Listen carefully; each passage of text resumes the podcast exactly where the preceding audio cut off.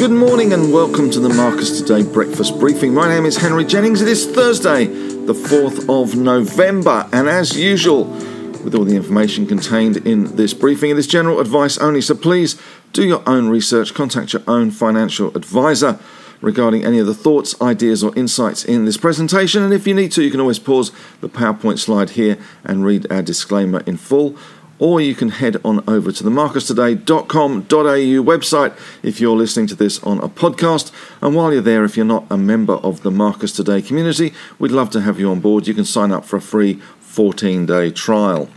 All right, well, the scores on the doors this morning we have SPI futures up 37 points or half a percent, back up to 7,400. So looking good. Dow Jones, Nasdaq, S&P 500, all hitting record highs. The Russell 2000 as well, hitting record highs, not something we've seen for a long, long time. And what was driving this, of course, was the Federal Reserve meeting and Chief Jerome Powell, who is in the process of interviewing for his job, so he doesn't actually want to put too many steps wrong. Didn't put any steps wrong last night. They are going to taper. It's going to be gradual. No talk of interest rate rises anywhere on the horizon, at least. And uh, still talk that infl- inflation is transitory. I'm not sure how transitory and transitory is because they're talking about those pressures being released in inflation in the third quarter of next year. That seems a long time to be in transit, but there you go. Didn't stop the Dow uh, heading higher, records falling. We had the Dow Jones up 105 points or 0.29%, 36,158, 36,158. The NASDAQ was up 1.04%, 162, 15,812. How long can it be before it hits 16,000? And the S&P 500 up in the middle for diddle. Normal service is resumed, up 0.65%, 30 points to 4661. As far as the VIX index goes, that fell. All this optimism is causing people to get very complacent about risk. So why bother buying options on the CBOE to hedge that risk when you can just buy the market? Down 5.8% to 15 spot 10. As I said, SPI futures up 37 points. As far as commodities go last night, we did see the oil price get whacked a little bit. Certainly, there's uh, urging from some of oil's biggest customers and Joe Biden and the administration for OPEC to get its act together, which is meeting today, well, Thursday in uh, Northern Hemisphere time zone at least, and increase production. Brent crude fell 3.2% to $81.99 and WTI fell 3.6% or $3.05 to 80.86.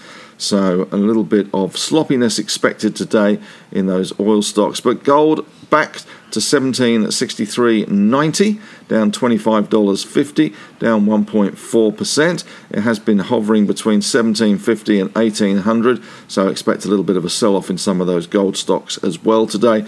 Iron ore, though, doing better, up 3.4%, $3.25 to 99.70, just shy of 100 bucks.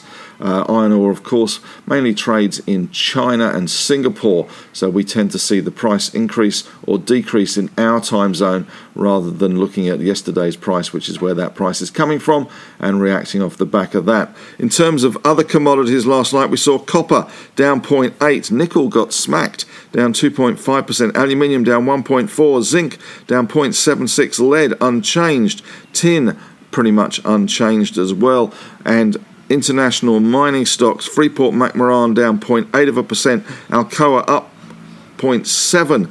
Teck Corp down 4.6. Anglo American up 1.5. Glencore up uh, 0.35. And Vale down 2.1%. In US trade on the ADRs, BHP pretty much following what they did in our time zone yesterday. Uh, not much direction of their own. BHP up 1.17% and Rio up 0.27%. The Aussie dollar 74.47. Lucky I will get that price right.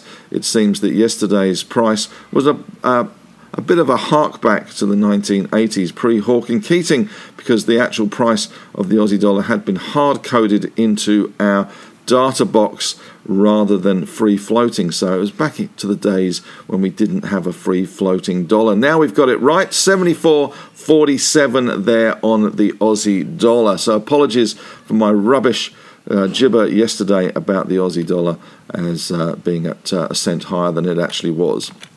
S&P 500 overnight, there you go. You can see pushing ever highward in terms of those records falling, records across the board uh, last night on the back of Federal Reserve Chief comments. You can see here at around uh, 2:30 after he came out from the FOMC meeting over the two days it took off like the scolded cat that it is. So, uh, records falling, good for our market and good for the bull market to continue.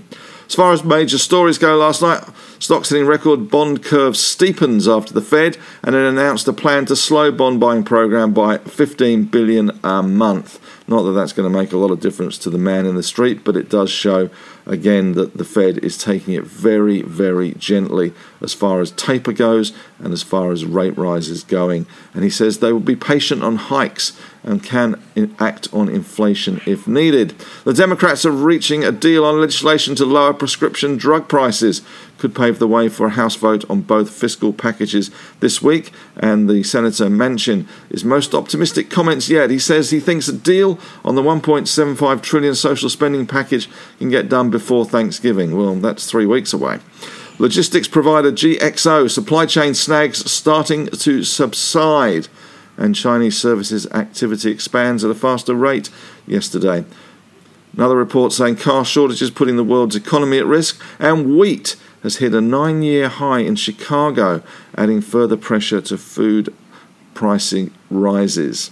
The New Zealand unemployment rate falls to a 14 year low and that is increasing the odds of a further RBNZ rate hike. And Biden to announce his nominations fairly quickly for the post of uh, head of the Federal Reserve. And of course, Powell must be the favourite there. And the PBOC boosts in money supply, injection of short term cash into the banking season, and White House keeping pressure on OPEC to boost output. What's on today? We've got the trade balance for September. We've got the third quarter retail sales volume. We've got uh, tonight, we've got the Bank of England policy meeting. This is going to be a biggie, I guess, because it is possible that they will raise rates. And we also have the US trade balance for September. The Fed goes gradual. Everyone is happy.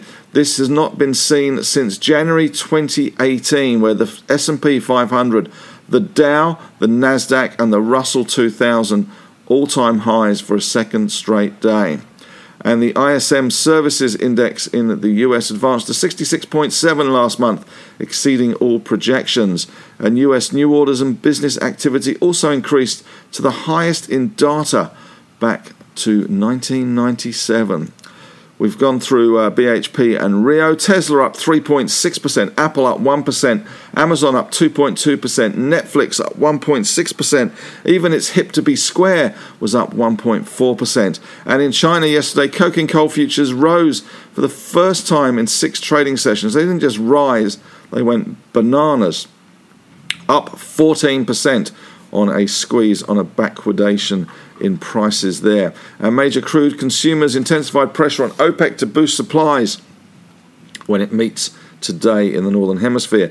The Ventia IPO is doing the rounds at the moment. There's early interest in the 275 to 315 cent range, which would give it excuse me, a market cap of around 3 billion on listing. And the ACCC has said port delays are hurting the economy. TPG Private Equity has taken a 5.3% stake in Cleanaway CWY, and Paladin this morning has updated us on the Langer Heinrich mine restart plan. Got to say, it doesn't look like they're going to be restarting it just yet. And even if they do decide to restart it, they're still talking to um, people that are interested in offtake agreements in terms of pricing and longevity of those agreements. Even if they start it today, it will take 18 months to get it back into production and then another year or so to get it back to full production. So, still some way off for Paladin. Question of the day today, we're going to do this now. Uh, and uh, this is the question of the day today. Did Friday signal something more worrying than just a sharp fall? That is not the question of the day today. I didn't change it. What is the ASX 200 going to be at Christmas Eve? I'll put it up on Facebook and you can enter. We'll run it uh, for a few days and then uh, we'll close it off. And whoever gets nearest the pin on Christmas Eve will get a little something in their Christmas stocking from me. So, uh, bragging rights to be able to get nearest the pin ASX 200 on Christmas Eve. Thanks very much for listening. Head on over to the Marcus Today Facebook discussion group. Great group over there. Really worthwhile resource. So I'd urge you to join, even if you hate Facebook, or sorry, Meta, as the artist formerly known as Facebook is now known. And if you're listening to this on a podcast, you'll be aware that we have split our podcasts into four. So you can choose one, two, three, or four of the podcasts, or of course, none if you're not that interested. And you can subscribe and you won't miss a thing on those podcasts. They're split into the Marcus Strategy podcast, the On the Desk podcast, where the boys talk about a subject, uh, financial themes, etc or my On the Couch podcast, where I talk to some of the fund managers around, some CEOs, and people that interest me generally. And of course, there's the breakfast briefing and the end of day podcast. So if you're not yet a member of the Marcus Today community, we'd love to have you on board. You can always go to marcustoday.com.au, sign up for a free two week trial. What more can you ask for and a great Christmas gift? Thanks very much for listening and have a great day.